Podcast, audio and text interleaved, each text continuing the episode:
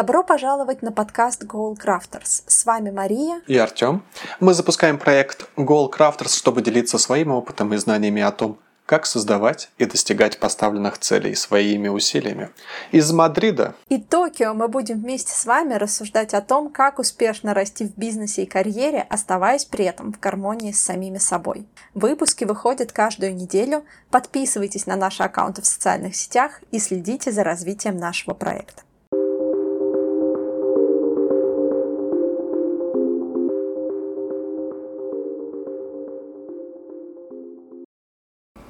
Всем привет и добро пожаловать на седьмой выпуск нашего подкаста Goal Crafters. С вами Мария и Артем, и сегодня мы будем с вами разговаривать о планах и планировании. Итак, Артем, о чем я предлагаю нам сегодня поговорить?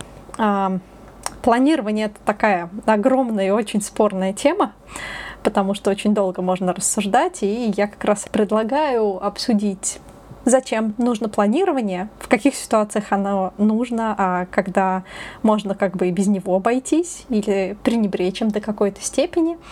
А, как нужно планировать, какие у нас есть советы в части планирования, и вообще попытаться разобраться, планирование или все-таки спонтанность. Как тебе такой план на сегодня? Мне очень нравятся планы. Я думаю, что мы как раз э, достаточно мощно проработаем тему, связанную с планированием, для того, чтобы на выходе было понимание, э, что, как делать и вообще для чего заниматься этим самым планированием. Итак, начинаем. Вообще, на самом деле, планирование для меня такая вещь, которая неотступно меня преследует, но когда я готовилась к сегодняшнему выпуску подкаста и подумала о том, что неплохо бы начать с того, чтобы все-таки объяснить, что такое планирование, мне пришлось погуглить и полазить по сайтам для того, чтобы вспомнить это замечательное определение. И на самом деле это все логично. Планирование — это оптимальное разделение ресурсов для того, чтобы достигнуть поставленной цели, способ достижения которой ты как раз и планируешь. Нравится тебе такое определение? Мне нравится такое определение. И правильно ли я понимаю, что исходя из этого, вот если мы говорим с тобой о личном планировании, а, при личном планировании у нас в большей степени единственным ресурсом, который у нас по большому счету есть, это наше время. Да, то есть при а, плане задач по работе, на работе и так далее мы в основном используем а, вот этот фактор «это в наше время». То, что касается финансовых ресурсов, когда мы говорим о планировании какой-то поездки, но это скорее, знаешь, э, для меня, наверное, да, там, например, требуется определенная сумма там, денег для приобретения билетов, проживания и прочее, но в целом а, мы вроде бы как-то так э, избегаем а, вот этой составляющей при планировании в целом. Если мы говорим про а, планирование в бизнесе, то здесь э, добавляется вот этот пункт, связанный как раз с бюджетированием тех или иных там процессов, да, когда мы понимаем, какие ресурсы требуются. Ты знаешь, на самом деле я тут с тобой не очень согласна, потому что время, мне кажется, это самое очевидное, что приходит в голову, когда мы говорим о планировании. Но несмотря на то, личный это твой проект или личная цель, или это твой бизнес-проект, и там, и там ресурсов намного больше, и именно поэтому мы говорим про оптимальное сочетание ресурсов. Если у тебя один единственный ресурс время, то что тут оптимально сочетать? Да, время это все-таки уже в тайм-менеджменте мы говорим. А в планировании время несмотря на то, что это самый очевидный ресурс, он далеко там не единственный, потому что из дополнительного это всегда соотношение цена. Например, цена и потраченное время на это. И, например, еще можно сюда добавить качество. Мы все знаем, вот я думаю, прекрасную диаграммку, где написано дешево, быстро и качественно. И вот как бы задачка найти эту серединку, которая почти никогда не случается, где все три совпадают. И в планировании, мне кажется, один из самых сложных моментов это как раз правильно понять, какие же у тебя есть в распоряжении ресурсы потому что иногда это действительно сложно, когда особенно ты а, не в рамках, ну, во всяком случае, мне, когда это мне сложно, когда это не касается бизнеса, потому что какие ресурсы у меня, например, в бизнесе, я прекрасно понимаю. А когда я планирую какие-то свои личные проекты, тут э, я в целом, как ты и сказал, очень часто упираюсь именно во время, и происходит тайм-менеджмент, про который мы будем говорить в следующем выпуске, но вовсе не планирование. И из-за этого план-то и не работает, цель и не достигается. А знаешь почему? Потому что нужно обращаться к инструменту, о котором мы говорили в прошлый раз про свод-анализ. Абсолютно с тобой здесь согласна. А, не только к свод-анализу, есть множество еще других методологий, но, как Артем справедливо заметил, при планировании нам нужно несколько компонентов. Первое, нам нужна цель, потому что планирование без цели не имеет смысла. Плани... Суть планирования и конечный результат планирования помочь нам прийти к какой-то цели через определенный промежуток времени. Но второй момент, мы должны понимать, какие ресурсы есть у нас в наличии для достижения этой цели. И вот здесь нам помогают различные инструменты. Будь то свод-анализ, будь то просто анализ и общая поверхностная оценка того, что у нас происходит. Может быть, если вы говорите про покупку, например, квартиры или машины, или какого-то обучения дорогостоящего, это будет не свод-анализ в чистом виде, а подсчет затрат, расходов, доходов и вот составление этого баланса с точки зрения именно вашей финансовой истории.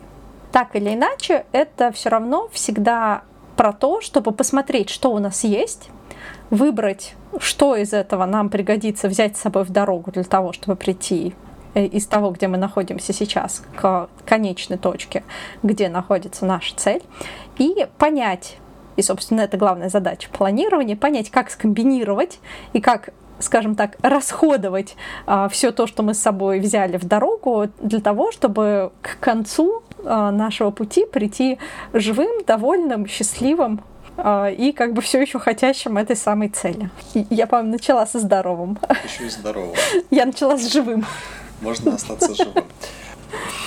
Но это, кстати, немаловажный момент, потому что Иногда можно так прийти в итоге к своей цели, что потом тебе уже ничего не хочется, и здоровья никакого у тебя не осталось для того, чтобы насладиться плодами своей работы. Поэтому как раз-таки вот в этом вот магическом слове оптимальное, хотя оно очень такое консалтинговое э, и не очень конкретное, но вот в этом именно суть подобрать те свои возможности и сильные стороны, которые есть у тебя в наличии, так, чтобы они помогли справиться с теми угрозами, рисками и слабыми сторонами, которые есть в тебе, э, которые могут мешать достигать конечной цели.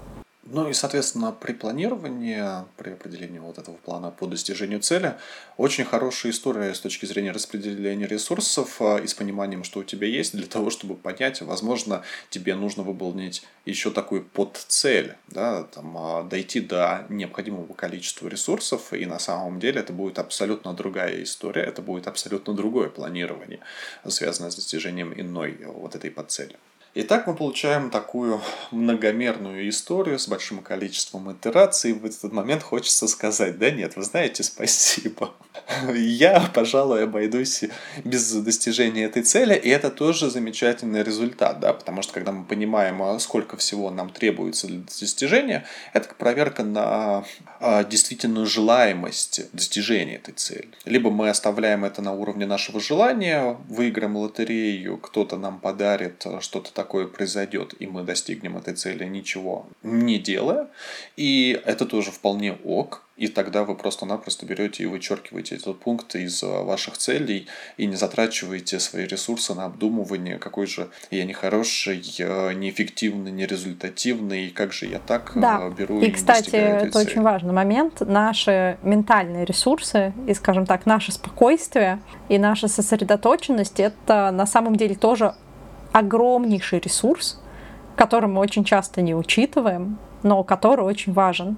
И вот если мы говорим про то же самое планирование, если нас одно только слово планирование уже пугает и вводит в ступор, или если нас пугает план, и мы думаем, как же я буду с ним жить, и как вот мне это все делать, и я не понимаю, за что мне тут хвататься, и меня это все раздражает, и не хочу я вот туда, то это, собственно, индикатор того, чтобы задуматься, а может быть, стоит сохранить вот этот свой ресурс спокойствия, какой-то сосредоточенности, внутренней вот этой вот моральных сил каких-то, и, может быть, перенаправить их на что-то другое, а, на что-то, что вам в текущий момент принесет больше пользы и, скажем так, не высосет вас на совсем.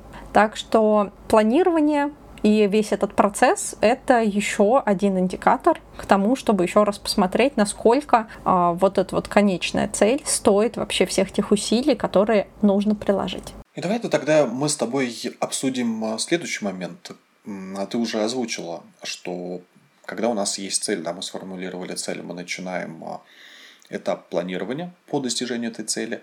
И в этот момент понятно, что вот мы разработали, тогда мы начинаем заниматься планированием. Но в целом мы э, говорим с тобой о планировании как о таком непрерывном абсолютно процессе, поскольку у нас происходят определенные изменения, корректировки и так далее, мы вносим изменения в этот замечательный документ, если он является документом, либо там записной книжке, мы проводим какие-то изменения. А, то есть это такой непрерывный процесс. И с какой регулярностью все-таки? И когда нужно обращаться к вот этому замечательному документу под названием там, «План по достижению»? Ты знаешь, я думаю, что если говорить про неосознанное наше поведение, то как и цели мы ставим постоянно, так и планируем мы тоже постоянно, даже если мы не отдаем себе в этом отчет. Другой вопрос включается, когда мы и сегодня, я думаю, наша тема как раз-таки про осознанное планирование, когда мы хотим составить какой-то осознанный план действий. И нужен он как раз-таки для того, чтобы пошагово расписать о том, как мы хотим преодолеть путь до нашей цели, про что мы и говорили с ресурсами. Зачем нужен этот план? Да, за тем, что пройти по прямой в реальной жизни не всегда работает. Всегда случаются какие-то варианты, всегда случаются какие-то неожиданности. Иногда прямого пути к цели просто нет. Иногда нужно получать, даже если мы возьмем, например, с вами, а, мы говорили в одном из наших предыдущих выпусков про смену карьеры. А, прямой путь здесь может быть опубликовать резюме, походить на собеседование, найти работу, согласиться, получить новое предложение. Это прямой путь. Но возможны варианты. Нас может не устраивать зарплата. И тогда мы должны выяснить, что нам с этим делать. То есть это рынок сейчас такой или мы, например, не соответствуем той зарплате, а, которую мы хотим. Если мы не соответствуем, то по какой причине мы не соответствуем? Например, нам не хватает каких-то знаний, каких-то навыков. Значит, эти навыки нужно получить. Значит, нам нужно включить в наш план получение этих навыков. Здесь опять случаются варианты. Где нам получать эти навыки? Через работу а, или, например, через какое-то обучение и так далее, и так далее, и так далее. Вот план, он как раз про то, чтобы не просто построить прямую, соединяющую две точки, но также предусмотреть те варианты, которые могут встретиться на нашем пути. И когда мы начинаем раскладывать нашу цель вот на все более мелкие, мелкие, мелкие подзадачки, мы начинаем постепенно эти варианты видеть все лучше и лучше и лучше и лучше.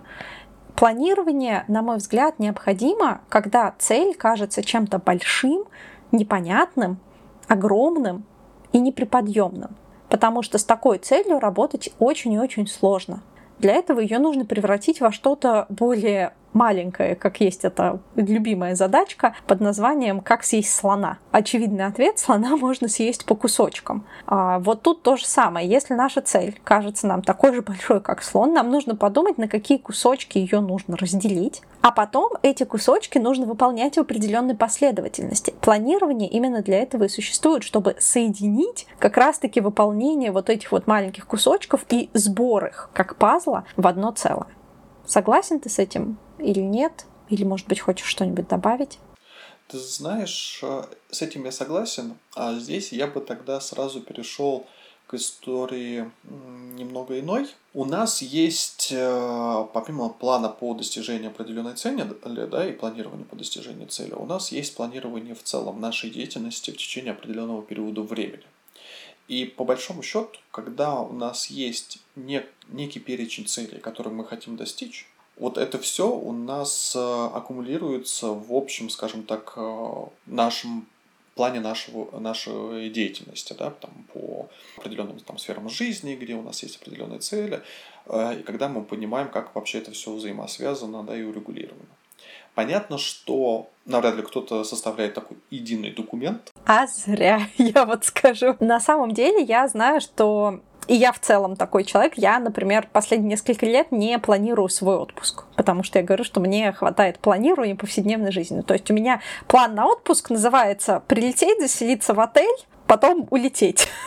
Вот, это мой план на отпуск. Дальше никакой там детализации нет, все случается как мне хочется в какой-то конкретный момент. Иногда я могу что-то себе там придумать, иногда отпустить, но планирование и составление плана, на мой взгляд, позволяет разгрузить голову. Потому что, как ты сказал, у нас есть планирование проектов, но какой бы ни был этот проект, ваш личный или какой-то рабочий, он встраивается во всю ту систему вашей жизни, в которой вы уже живете, со всеми вашими планами, задачками, целями и тому подобное. И самое сложное в планировании, на мой взгляд, это совсем не составление плана, а это координация нового плана со всеми существующими. Это как раз вот про это вот оптимальное распределение ресурсов, потому что у нас этот же ресурс, он выделен не только на проект, если мы даже говорим банально там про нас, как ресурс с нашим временем, с нашими навыками, с нашими умениями, а, с нашим ментальным здоровьем, ментальным состоянием, с нашими физическими возможностями. Это все нужно распределить и правильно скоординировать. И мы не можем отдать все свои силы и все свои ресурсы только в один проект и проигнорировать все остальное. И поэтому, на мой взгляд, когда мы составляем планы, и когда мы хоть как-то формулируем и выносим в календарь, а, в ежедневник, в систему какое-то планирование, в какой-то документ, да куда угодно, мы так разгружаем свою голову, и нам становится настолько проще действовать в один конкретный момент времени, потому что если ты запутался, и у тебя случается вот этот вот ментальный перегруз под названием «я не знаю, за что хвататься и куда я иду», ты всегда можешь открыть заметочку в телефоне или открыть свой ежедневник, посмотреть, о, у меня вот следующим по шагу было вот это, я вот это вот уже сделал, у меня следующим по шагу вот это, и это позволяет перефокусироваться и не так напрягаться. То есть наш мозг и наш организм не решает задачи, которые мы перед ним поставили, а не а, работает над одной единственной задачей и помнить вот все эти планы действий, которые мы там себе как-то напридумывали. Вот. Поэтому я считаю, что не формулируем мы единый документ, конечно, вот, но в целом штука-то это полезная. А во всяком случае, какую-то часть своих планов, я считаю, крайне помогает иметь в неком формализованном формате, не обязательно с большими буквами распечатанным план действий на ближайший год, но обозначать их, на мой взгляд, крайне полезно.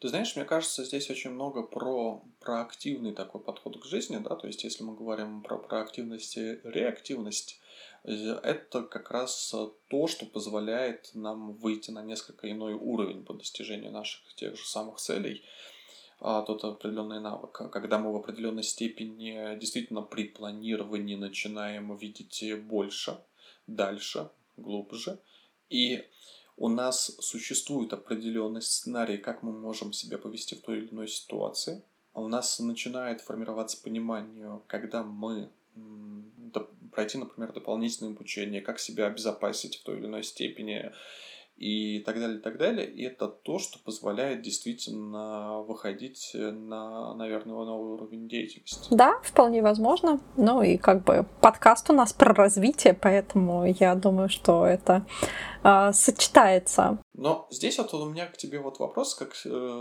человеку с большим опытом по планированию.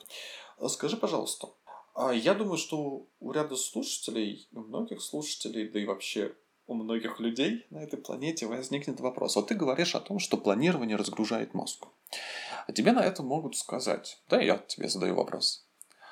Но э, само вот это формулирование плана, то есть мы с тобой взяли отсмартовали цель, либо не э, сделали его по смарту, но так или иначе сформулировали цель. Да? Мы потратили время на то, чтобы это все сделать, описать. Дальше мы сделали какой-то анализ. Дальше мы перешли вот этому планированию. Там дальше мы а, прописали вот множество всего. Дальше скоординировали и начали координацию нашей деятельности. А там вот наступило событие. Мы там пандемия наступила, да, которая начала менять наши планы. Еще какие-то события меняют наши личные жизни. И мы постоянно занимаемся внесением изменений в план и планированием. Какая доля времени в целом, ты считаешь, достаточно и необходима для того, чтобы заниматься планированием тех или иных действий? И действительно ли мы говорим здесь о том, что это позволяет нам разгрузить наш мозг? Во-первых, я добавлю к твоему вопросу, что я очень люблю поговорку «Хочешь насмеш... рассмешить Бога, расскажи ему о своих планах». Она очень жизненная. Вот. Отвечая на твой вопрос. Во-первых, я считаю, что план должен быть достаточным, но не избыточным. Есть вот такой вот э, веселый принцип. Вот. А отвечая еще более конкретно, я считаю, что на план стоит отводить не более 10% от того времени, которое требуется на всю задачу целиком. Вот, то есть, если вы считаете, что вам на достижение э, цели, которую вы хотите спланировать, нужно 10 дней, то если вы потратите 9 дней на планирование, это будет несколько неразумно. И как раз-таки вы составите избыточный план для того, чтобы что-то там делать. Мы еще в конце, я думаю, поговорим про гибкость в планировании, но уже постепенно мы к этому приближаемся. В целом, когда мы говорим о планировании, это всегда некий список, некая последовательность действий, которая дает нам понимание того, что нам делать на каждом определенном этапе. Это нарабатываемый навык навык, который приходит со временем. И если поначалу на план уходит очень много времени, то рано или поздно на подобные задачки этот план и составлять-то будет не нужно, он автоматически уже в голове держится, что такой тип задач, такой тип вопросов я делаю вот такие, такие, такие наборы действий. То же самое, например, я уже сказал, что я не планирую отпуск. А вот как бы дальше того, что прилететь и заселиться в отель, и потом выселиться из отеля и улететь назад. Да потому что это не нужно. Ну вот если я на, считаю, что для этой задачи что все, что я запланирую больше, дальше и глубже, это уже избыточно, и это уже перегружает задачку. Поэтому вот мое главное правило, что это должно быть где-то не более 10% от той задачки, которую вы хотите решать. Но и нужно также, на мой взгляд, не забывать, что планирование это настолько огромная тема, и там можно говорить про очень разные моменты, но я считаю основным а, важным элементом в планировании это понимание горизонта, на который ты планируешь. Их есть три, и это есть краткосрочный период, то есть это что-то в течение нескольких дней, может быть, неделя. Хотя даже неделю в зависимости от того, что вы считаете всем остальным, можно уже посчитать среднесрочным периодом, но среднесрочный период это все-таки несколько месяцев обычно, если мы говорим про человека. И есть длительный период, это, например, год или там даже несколько лет. А, напишите нам в комментариях в соцсетях, кто любит на собеседованиях вопрос, кем вы видите себя через пять лет или, например, через три года. И вот в зависимости от горизонта планирования и детальность плана, на мой взгляд, должна отличаться чем дольше у нас период, тем а, меньше детализация, и от этого мы отталкиваемся на предыдущий этап, потому что, опять же, при э, достижении там, следующего этапа мы начинаем уже детализировать, когда мы приходим к определенному там, периоду времени. Да, потому что одна из задач планирования — это снижение неопределенности, которая может вот разветвить эту вот вариативность, про которую мы с тобой раньше говорили, о том, когда у нас постоянно возникают, что и вот это может произойти, и вот это вот может произойти. План, он позволяет, скажем так, немножечко обернуть вот эту вот всю неопределенность и так ее немножечко запаковать и ограничить ее рамками. Но если мы говорим, например, о пяти годах, пандемию и прочие интересные события не так-то легко и просто предсказать и учесть. Поэтому если вы составите детальный план, вероятность того, что он сбудется у вас через 5 лет, это скажем так, ну, процентов 5. Тут как раз, мне кажется, сработает идеально вот эта вот поговорка про Бога рассмешить и показать ему план. Но если мы говорим про краткий период, то здесь э, как раз-таки э, детализация уже нужна. То есть краткий период для меня это список дел. Это список задач на неделю, например.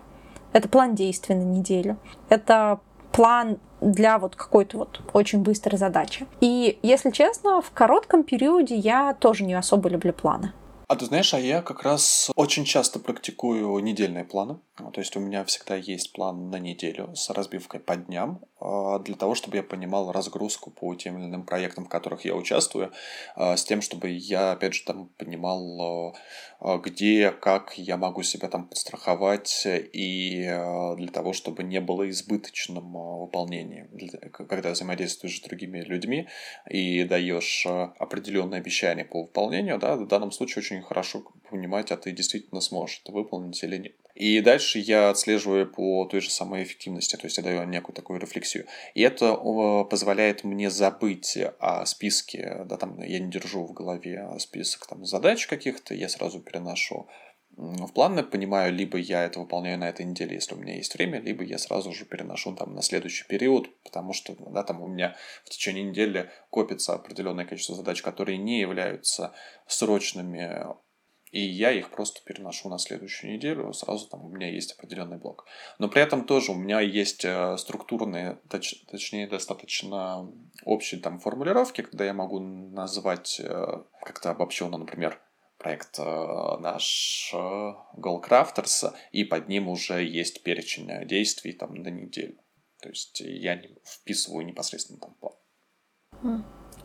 Вот я слушаю тебя и сравниваю с собой и понимаю, что у меня, наверное, вот если я бы для себя выделяла вот краткий период, для меня это месяц. Потому что в рамках одной недели, особенно, особенно если мы про работу, вот как бы про профессиональную какую-то сферу планирования говорим, то мне проще говорить о месяце, как о кратком периоде, потому что причины на самом деле все те же самые, но просто если я буду мыслить в рамках одной недели, учитывая, что у меня есть несколько человек в департаменте, и я должна в том числе сменеджерить а, всех их, а, в рамках одной недели вероятность того, что я что-то не учту, и что-то наложится с чем-то другим, она крайне высока. Поэтому в месяце, когда вот я вижу картину на месяц, это все намного более просто и намного более управляемое.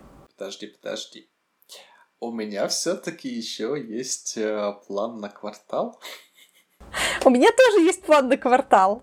У меня на три года есть и план. на месяц. Но на самом деле у меня было лучше получается с кварталом и неделей, и месяц. Э, ну, я быстро достаточно разбрасываю из квартального там плана э, по определенным там задачам. То есть то, над чем я в большей степени думаю, это по поводу как раз там 12-13 недель квартал. Месяца у меня получается достаточно простое распределение нам координации. То, о чем ты говоришь, да, про координацию. А что касается недельного, здесь э, это такая вот рабочая схема, чисто записать как тут лист, что сделать и так далее. Но, опять же, да, с акцентом, когда мы говорим про исполнение месяца, это дает мне возможность приоритизации, да, то есть, когда я выставлю а, план на ту же самую неделю, и а, у меня есть приоритизация по определенным направлениям, первый, второй, третий пошло, и эта приоритизация исходит у меня из а, месячного плана, который, в свою очередь, э, сформулирован на основании квартала. То есть я работаю как-то так.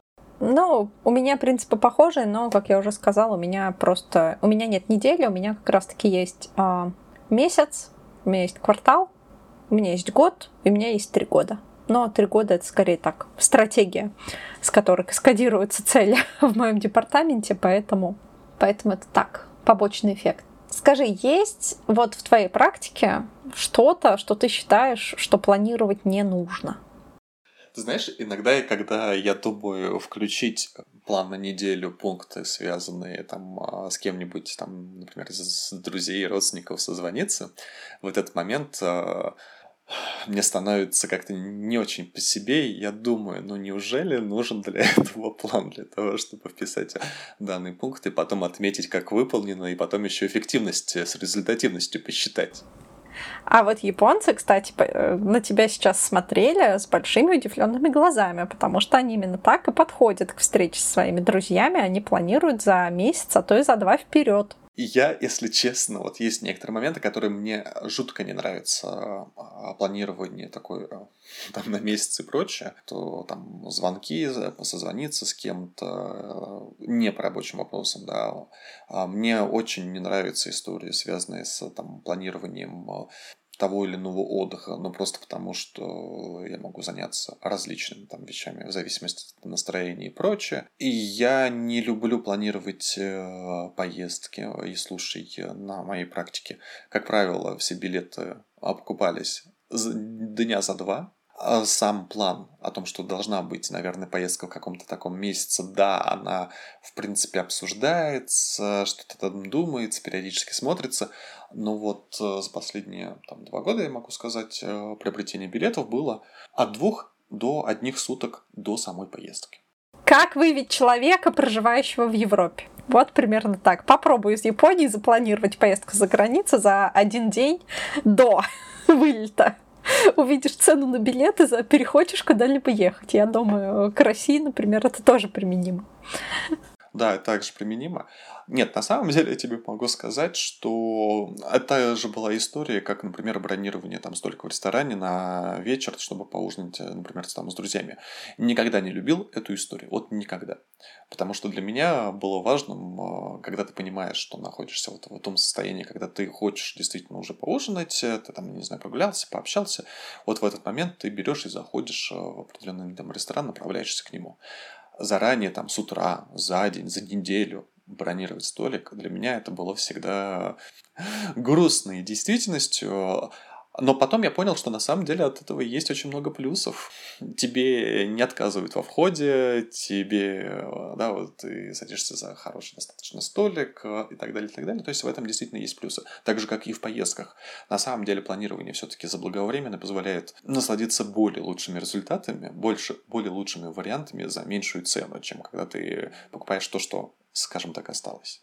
Я с тобой здесь соглашусь. И для меня планирование несмотря на все его плюсы в повседневной жизни, для меня планирование это все-таки все равно больше, скажем так, в 80% случаев это все-таки некоторая бизнес или профессиональная история. Когда это выходит в какую-то повседневную жизнь, я, например, последние годы тоже стараюсь этого всячески избегать. Ну, Япония там накладывает свои ограничения здесь, то вот э, хочешь попасть в хороший ресторан, его нужно бронировать, э, хочешь встретиться с друзьями, это нужно тоже как-то а, синхронизировать и о чем-то договориться. Но это бывает, э, поэтому я бы сказала, что планировать э, в целом-то можно все что угодно. Здесь опять-таки вопрос вот этого вот баланса между избыточностью и достаточностью. Потому что если вам достаточно для отпуска, например, сказать, я еду во Францию, в Париж, и буду жить вот в этом отеле, то все прекрасно, и вы наслаждаетесь своим отпуском. Если такой отпуск для вас кажется, что а что я там буду делать, чем я буду заниматься, а как же у меня там программы и так далее, но тогда вам нужно составить некие более детальные шаги и как-то более качественно спланировать ваш отпуск. То же самое, к слову, относится и к профессиональной сфере. Иногда, если вы очень хорошо ориентируетесь в какой-то своей сфере, вам не нужен план, например, на неделю, вам достаточно оперировать месяцем или, например, даже кварталом. Но иногда, когда вы понимаете, что очень много всего, очень сложно все это между собой скоординировать, несмотря на то, что вы прекрасно понимаете последовательности, как это должно там выглядеть через месяц или даже через три, вы составите план не то, что на неделю, вы, может быть, планы на несколько дней будете составлять для того, чтобы обеспечить как раз-таки координацию между различными ресурсами, которые имеются в вашем распоряжении, для того, чтобы вот все эти планы продолжали дальше двигаться, а не так, чтобы один план пошел хорошо, а другой полетел совсем в тартарары. Я думаю, что мы поговорили в целом об основных моментах планирования. И я думаю, можно было бы заканчивать, но, на мой взгляд, остался один очень важный момент, про который в планировании всегда нужно помнить. Это про гибкость. По своему опыту могу сказать, что чем жестче план, вот чем он вывереннее, и чем он жестче, тем с большей вероятностью что-то у вас пойдет не так.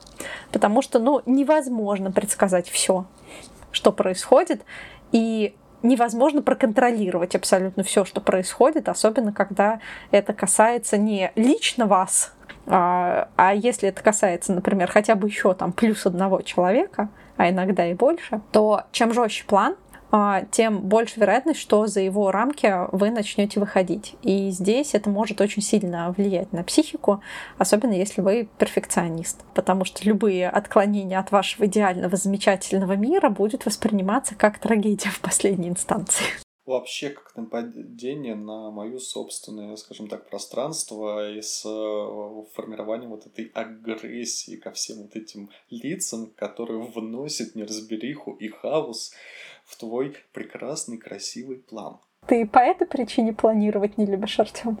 В том числе, наверное, да. Поскольку мне лично, да, там важно какое-то эмоциональное состояние здесь и сейчас а, и получение удовольствия от сегодняшнего дня. И, в принципе, в целом меня устраивает, а, как развиваются события, скажем так, в моей жизни, то в связи с этим у меня нет какого-то там запрос там, внутреннего на дополнительное планирование чего-либо. Да? То есть в данном случае я понимаю, что конкретный план действий он будет прописан тогда, когда я буду понимать, что я готов приступить к выполнению той или иной задачи. И мне кажется, это замечательный правильный подход. Я думаю, что мы завершаем наш сегодняшний выпуск, и в его завершении я предлагаю суммировать какие-то наши основные советы по тому, как подходить к планированию. А, во-первых, помните, что план — это нечто гибкое и никак не монолитное, ровно как и ваши подходы к планированию, они могут меняться и должны меняться с течением вашего времени. Следующее, о чем нужно помнить, о том, что планирование бывает э, краткосрочным, среднесрочным и долгосрочным. И в зависимости от каждого из э, там, видов планирования, по горизонту планирования, вы э, детализируете на том уровне, который вам необходим. И здесь важно использовать принцип необходимости и достаточности. Вот этот принцип необходимости и достаточности, он в каждом случае будет индивидуален. Если мы говорим про общую там, рекомендацию, время, затрачиваемое на а, расписание всех пунктов не должно а, превышать все-таки действительно там 10% от времени, необходимого для решения той задачи, которую вы планируете. Ну и самое главное, помните, что план, так же как и ваша цель, со временем могут меняться. И это нормально, и с этим можно жить. Я предлагаю развивать вот этот навык по планированию, потому что на самом деле это действительно такой важный навык, благодаря развитию которому очень многие вещи вы будете планировать э, на автоматическом режиме, даже не задумываясь. Не всегда, кстати, это и хорошо, иногда стоит все-таки прописывать. И вы будете лучше понимать там себя и будете понимать свою потребность и понимать вот эти, каким образом лучше подходить к планированию. Ну вот, пожалуй, я думаю, и все. Большое спасибо, что вы были сегодня с нами. И до следующих волнующих встреч. До следующих волнующих встреч.